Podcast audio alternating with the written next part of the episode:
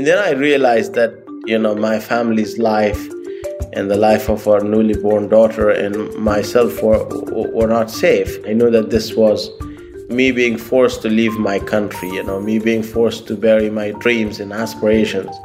I mean, these are some of the greatest talent of Afghan journalism. I know almost no Afghan journalist that stayed. Actually, we decided to, because of their safety, we couldn't afford to risk their lives when they were uh, on their way to the office. I mean, it was completely anarchy the first 12 hours. No one was in charge. On the Sunday morning that Kabul fell, people in Afghanistan turned on the television and noticed the programming was a little different. The women on the main Afghan news channels had disappeared, like the raising of a flag or the toppling of a statue. It was a sign that the country had changed with manic suddenness. The Taliban had returned to power. For more than a decade, Afghans had grown used to the sight of women presenting the news. But now the networks had removed their female anchors from the studios and their reporters from the streets. But then came a stunning turnaround. The women came back on screen. And not only that, one leading female anchor on the news channel Tolo News ended up interviewing a Taliban spokesman, something that would have been unthinkable the last time these Islamic fundamentalists controlled the country and the airwaves. Can you just introduce yourself? Mr. Shaheen, can you hear me? Viewers of the BBC also witnessed something they hadn't seen before a Taliban spokesman ringing the presenter Yalda Hakim live on air. So we're just going to see if we can uh, put you on speaker. And happily conducting an interview. These are just rumors. There is also a lot of concern. A militant organisation, often seen as a medieval throwback, has embraced the communication strategies of the new millennium. Its lightning takeover of the country was followed shortly afterwards by a blitz of the media. Women will be allowed to work in any sectors they were engaged as before within the Islamic principles. But what are we to make of Taliban 2.0? And what sort of future faces news organisations reporting from on the ground in Afghanistan?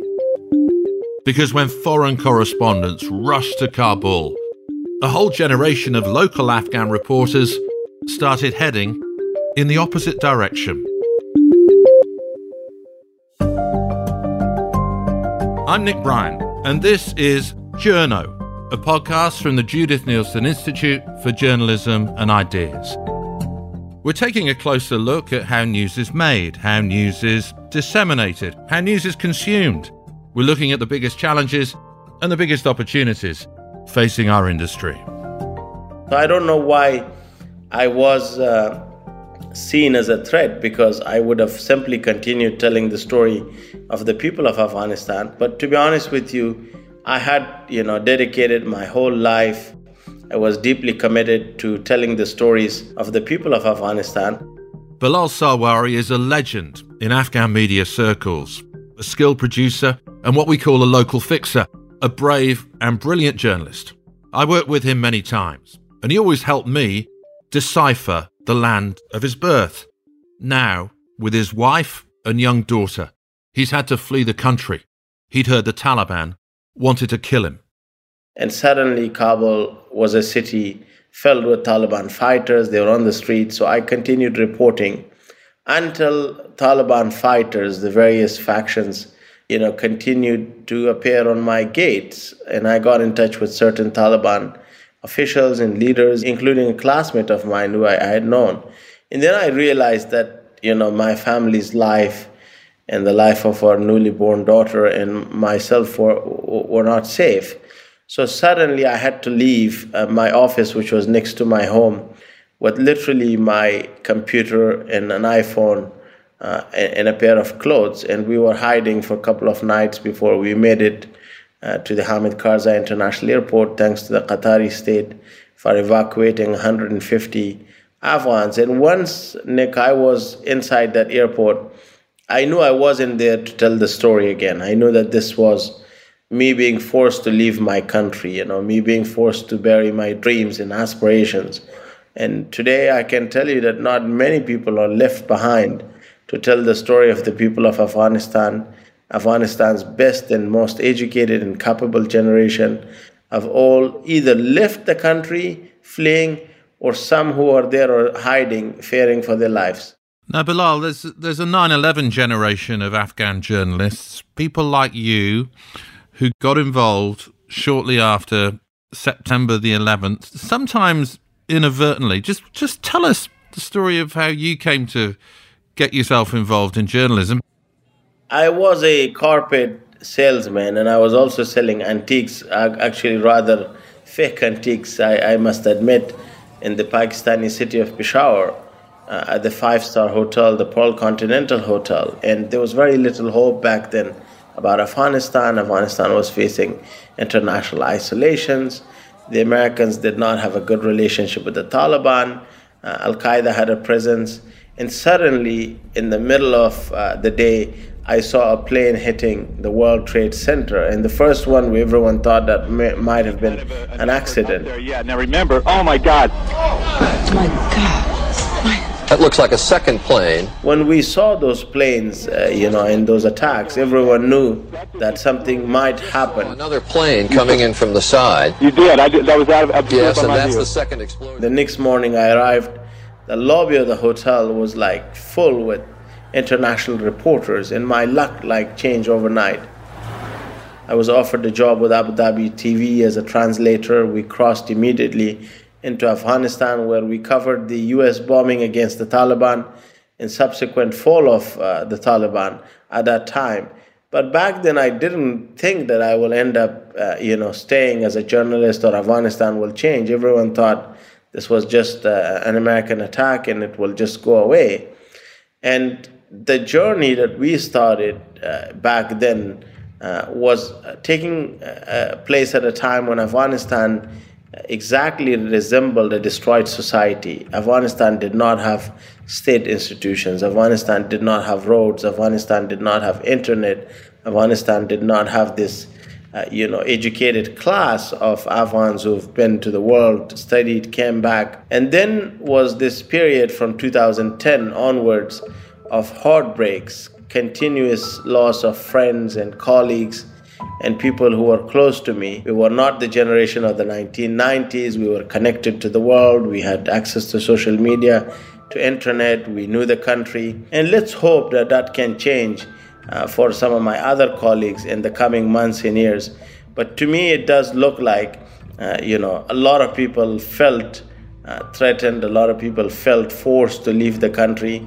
And at the moment, you've got no one literally left uh, to tell the story.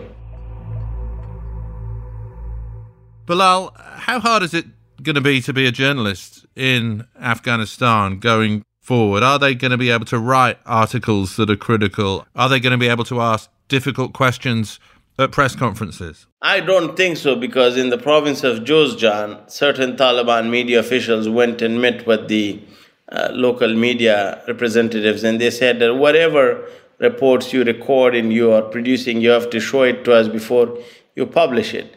In Kabul, the Taliban spokesperson Zabiullah Mujahid said that Afghan media is welcome to criticize us, to make us work better, but everything has to be in the context of the Afghan culture and Sharia law. Now, those are, you know, terms open to abuse. Obviously, we know that, but I don't think that challenging the Taliban or challenging Taliban policies is something that Afghan media could do very easily from here on.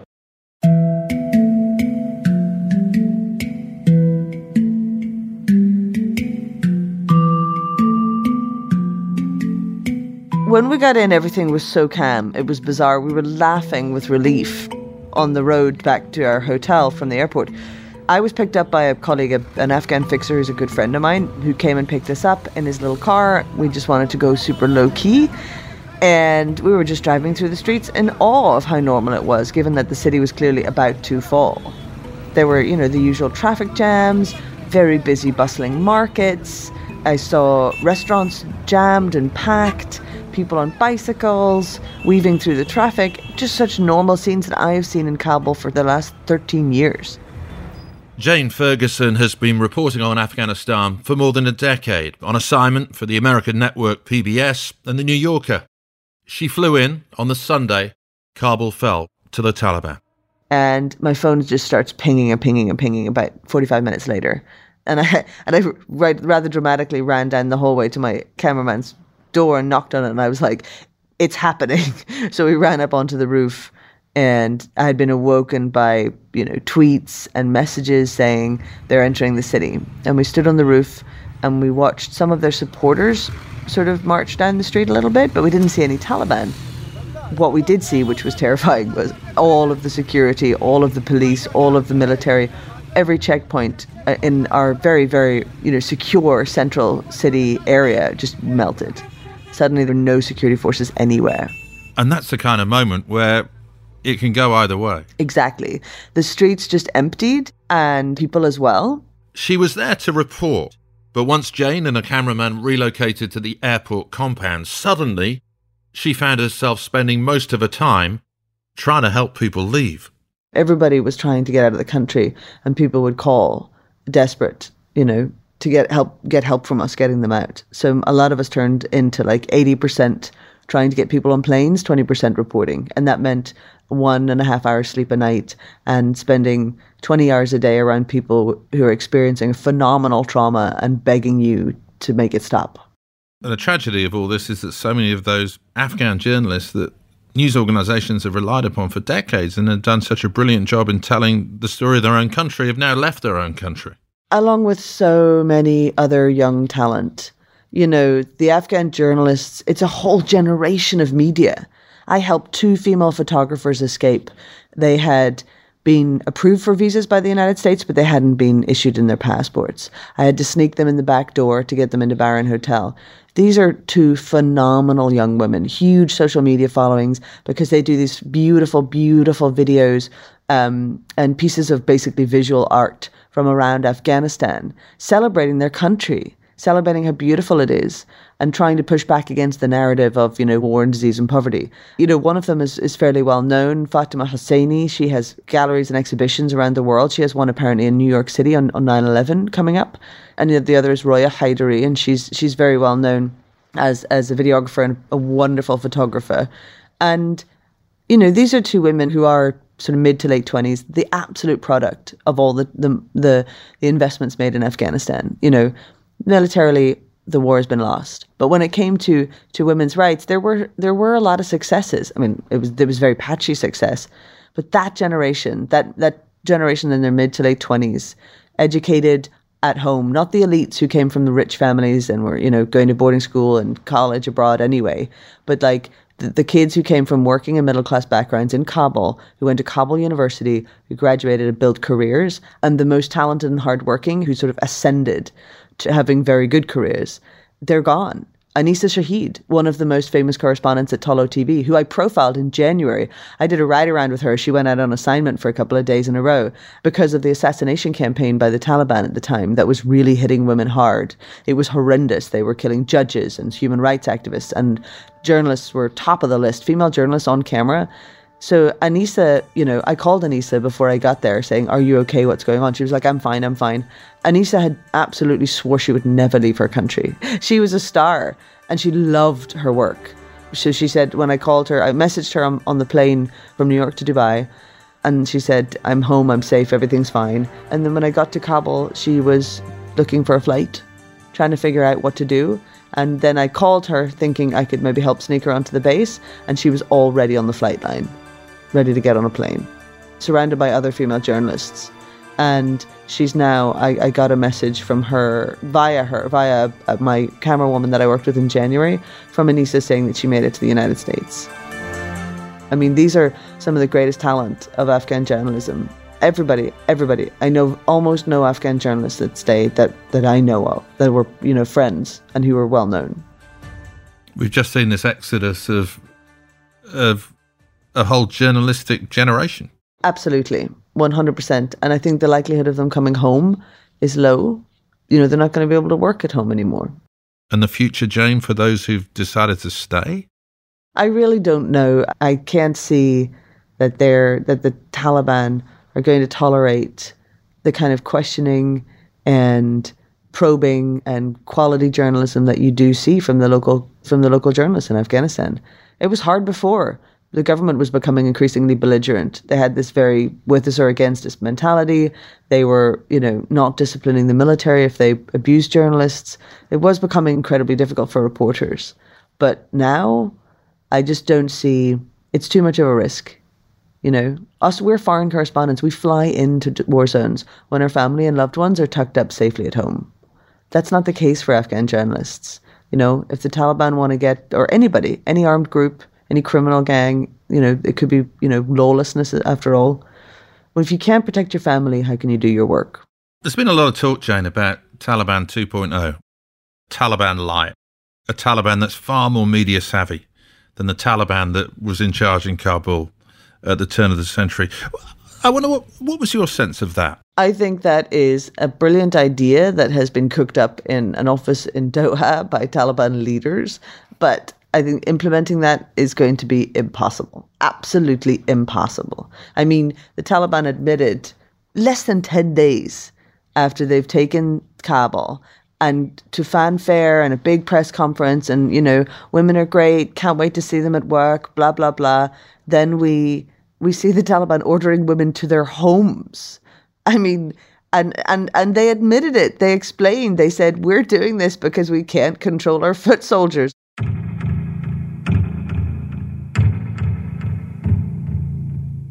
I think they have been over the years very very efficient, very very quick, and they have transformed themselves. Uh, you know, uh, they are, have adopted to technology, to social media They've been able to produce content in many different languages.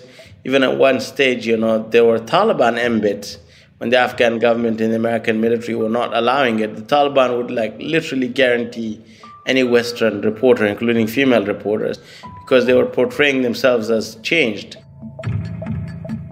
The other thing to remember about this whole Taliban light thing is that it hasn't been 20 years since the Taliban ruled. They've been ruling large swathes of Afghanistan in a de facto manner for 20 years. I've been to Taliban ruled ruled Afghanistan. They, ha- you know, we can see what Taliban rule looks like because it exists all over Afghanistan. So, you know, it is no walk in the park being a woman in Taliban territory right now. So, I don't see how that would suddenly change because they're sitting in the capital. You spoke about these spokespeople in Doha acting for the Taliban.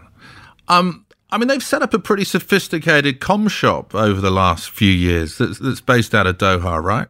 They have become much better at talking to journalists. Now, I unfortunately was kind of stuck at the airport, um, which meant I was able to cover that crisis, but I wasn't able to go to the press conference. And oh my God, as a woman, I was so desperate to go, to be able to have the protection of the facade of respecting the press to be able to ask the questions I want to in the manner that I want to. I still go, it still rattles around in my head where the scene where I ask the questions that have been on my mind for 13 years. Anyway, so they had the press conference, and, you know, the reality is that they're aware of optics, but they have no concept of execution.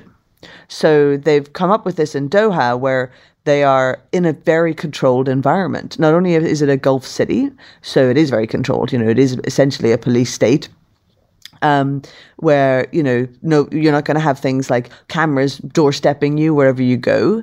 Um, you're not going to have people following you around. You're not going to have um, issues of uh, you know, f- f- issues to do with freedom of the press that, that they would have if they were sitting in London or New York or Berlin or Johannesburg or anywhere around the world.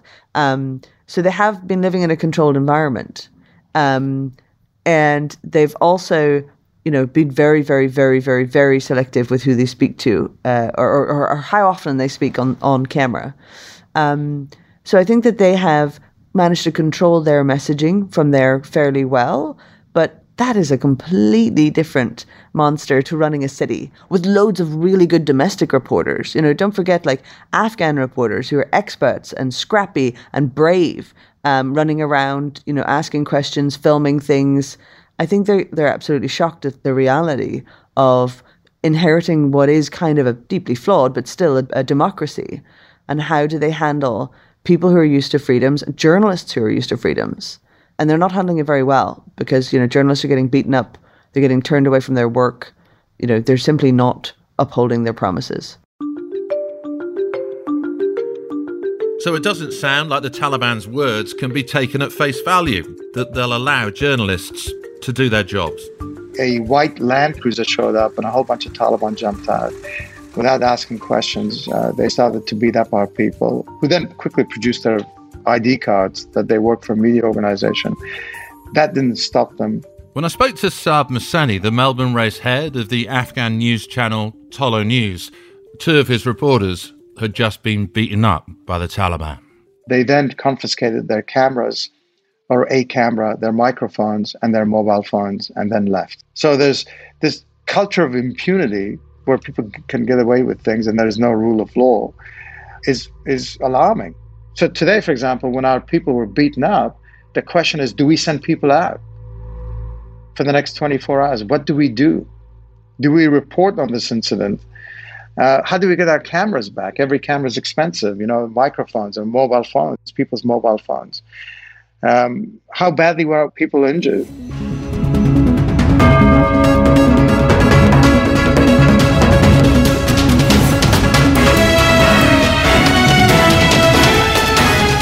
Based in Kabul, Tolo News is very slick. It looks very American, and it ended up making the headlines itself when one of its leading female anchors interviewed a Taliban spokesman live on air immediately following the takeover. An indication of just how deeply the Taliban understood the need to revamp its image. I think he came in uh, partially to uh, reassure our people and the Afghan public that they were okay with uh, with independent media. And when he came in, we, we suggested that he be interviewed by the lady who was presenting the show, to which he said yes.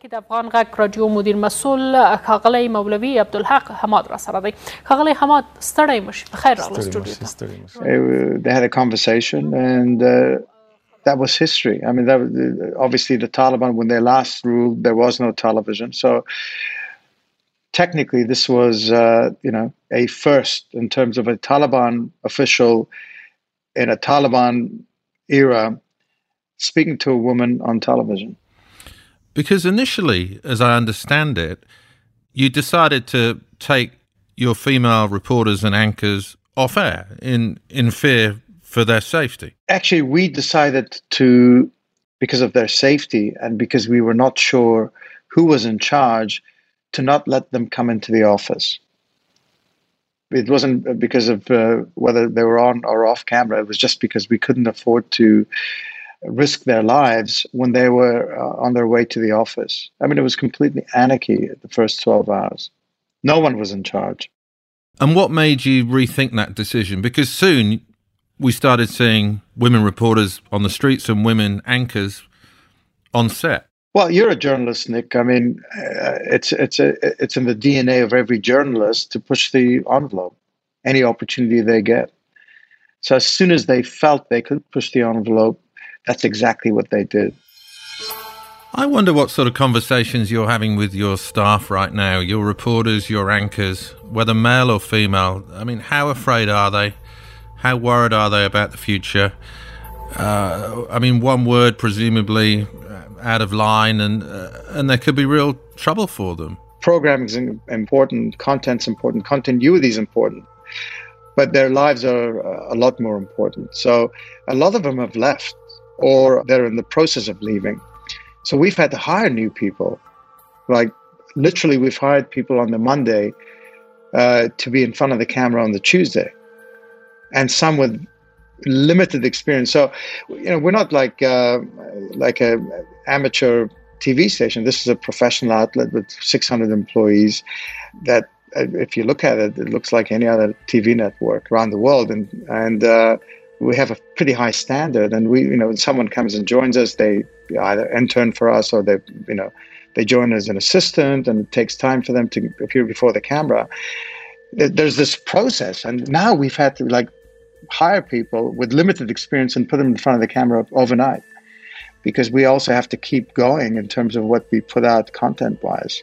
So when we see those planes take off from Kabul airport, a lot of your employees are on board. Yes. It's a painful thing to watch. We have to help them. We have helped them with documentation. We have helped them in terms of getting on lists to fly out.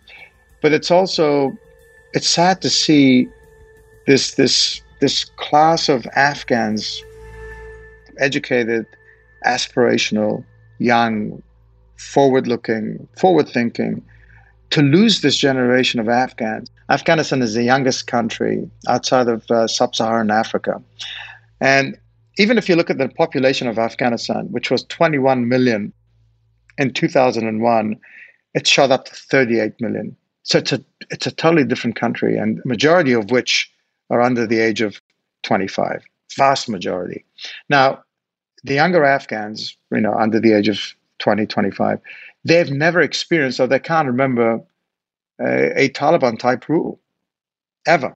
I mean, they've never experienced it. They've heard about it, but they haven't experienced it. But what's ironic is also the Taliban fighters, who are you know mostly in their early 20s, they've also not experienced a Taliban type era where everything was banned.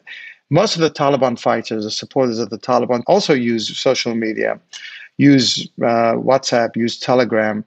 They communicate each other using a mobile device. So for them also, it's going to be very bizarre if the Taliban completely, you know, ban any device, they ban television. So it's going to be jarring for both sides. It's going to be a jarring experience for all of Afghanistan. What we've been seeing over recent weeks is, is quite extraordinary, really. Taliban spokesman jumping onto Twitter and speaking in a kind of Twitter lingo, a kind of snarky way, sort of mocking the Americans, for instance. We've seen a bit of a meme war. You know, there was that meme of, of the, the Taliban fighters hoisting the flag that was mocking the US Marines in, in Iwo Jima. I mean, that's a dramatic change from the Taliban we knew in the past, right? Well, I'll give you, I'll give, you know, in 2004, they, they somehow found my telephone number and they would call me. And they would call me between seven and eight, let's say. It was actually uh, a specific time, and probably that's the only time that they could uh, find a safe spot where, from where they could call from. And they would say, Mr. Mohseni, how's the family? And that, that would go on for like five minutes. You know, how are you? How's the family? How are the kids? And then they would say, you know, today we killed 20 Americans and you didn't report on this. And they would not, they would be vague as, you know, as to where this happened. And anyway, and then I would check with my news guys and they would say, it's not true. And then the next day they would call again. They would say, we killed 20 Americans. Again, it was very vague. And eventually I would say to them, listen, I mean, if it was 17 one day and 22 the next day, it's more believable. But you have nothing specific, and you know, so they were they were amateurs in those days, and you know, they would call me directly, and and they were not particularly believable. But in 2021, they would send WhatsApp messages, they would send footage, they would send pictures, they would have their stories are bound to. I mean, I think all sides exaggerate, so you don't always have to look into. Um, into their allegations, but they were a lot more accurate and a lot more precise than the government. For example, if there was an attack against a civilian camp, for example, and uh, there were civilian casualties, the government would lie about it, or the Americans would lie about it for four or five days until you presented them with footage, with pictures, with accounts from witnesses, and eventually they say, yes, it was us. But the Taliban were much more, much quicker to get the information to us and then that would prompt us to send the journalists there, and then we'd get the story out, which would be damaging to the Americans and to the Afghan forces, and perhaps positive for the Taliban. But that just sort of gives you a difference in terms of how quick and nimble they became and how tech savvy. I mean, the guy was so sweet. I, he was eventually arrested, and I think he was released. And I, I, still think he's in the Taliban. But he would call me, and he would say hello for like 15 minutes. I mean, we couldn't get him off the phone. In recent months, it seems, the Afghan government's media team just couldn't keep pace with their agile opponents. They were slow to react to things. I mean, we had queries and we had we put questions to them and they would be slow. They would take like three days to get back to us. The Taliban were quick. If we had an issue at a checkpoint in Ghazni, uh, we'd have to wait 12 hours for the government to actually have our people released, whereas the Taliban could do it in 20 minutes. I mean, every experience with the government was frustrating, and every experience with the Taliban was was smooth, if you can call it that. Um, so I think because they have a smaller team, they're nimble, they're fast, they're engaged, they had personal relationships with, with the journalists, whereas the government officials were arrogant.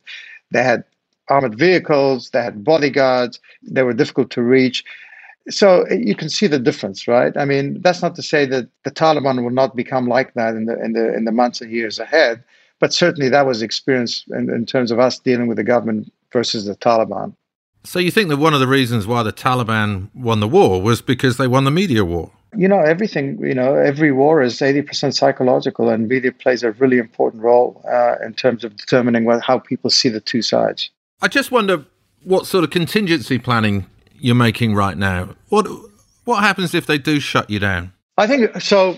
Lives of our journalists, priority one. Priority two is continuity. Uh, we have to be able to continue whether we're, we're inside Afghanistan or outside of Afghanistan. We owe it to the Afghan uh, nation, to our viewers, to continue with both news and uh, our entertainment programs. We, we're sort of, I mean, I don't want to overstate this, but I think media has become sort of the beacon of hope for the country. And I think will be even more important going forward. Not just our group, but other media outlets as well. Have there been moments over the last few weeks when you've thought this is too hard, this is too dangerous? Every minute of every day. I think we have we have no choice. We have no option. I mean, as someone said, "Are you being optimistic?" I said, "Well, uh, I'm hopeful, because to feel hopeless is is is is, is far worse." Afghanistan has always exerted a special hold on the journalistic imagination. This is the blurred frontier in America's forgotten war. Two years ago, the Taliban was coming over this border in groups of 60 to 100. During the recent winter months, that number has dropped to small pockets of five or six. That's fueled American claims that the Taliban is a force in decline. Most aspiring foreign correspondents want to report from there. Most veterans always harbour a hankering to return. The country has that kind of spellbinding effect. But it's always been the local journos who've been the principal tellers of the story, day in, day out, decade after war torn decade. They've been there when the country dominated the headlines, as it did after 9 11, and also there for those long periods when Afghanistan was not just a forever war, but also a forgotten war. They're the true heroes and heroines of our business. Some remain to tell their country's story, some of whom have literally got their start in journalism amidst the chaos of the past few weeks. We wish them well. ناگزیرشان کرده که همه دار و ندارشان را بفروشند نیروهای خارجی ادامه خواهند داشت در همین حال شهروندان کشور درباره خروج نیروهای خارجی از میدان But it's still tragic to think that on those planes taking off from Kabul airport, so many Afghan journalists were on board.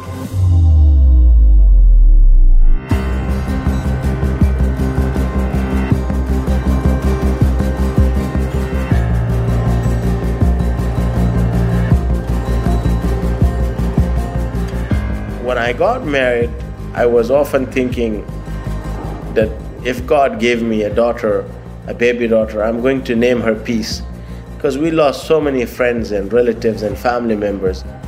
When I had a baby daughter, we did name her Sola, which means peace. I had hoped that my daughter would grow up in a normal Afghanistan, uh, but quite tragically, you know, her hopes and our hopes have been shattered. Bilal, good luck with what happens next in the country that you're going to make your new home. And good luck to your wife.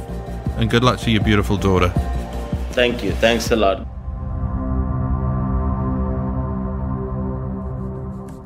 Journo is produced by Dead Set Studios for the Judith Neilson Institute, which supports quality journalism and storytelling around the world.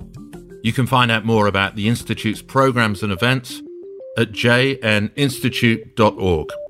Make sure you follow the podcast in your podcasting app so you're alerted each time we release a new episode. Our executive producer is Rachel Fountain. Our producers are Margie Smithhurst, Nicole Kirby, and Britta Jorgensen. Our managing editor is Kelly Reardon. And special thanks to Andrea Ho at the Judith Neilson Institute. I'm Nick Bryant, and next on Journo. How does the media tell the story of the continued rise of China without having boots on the ground?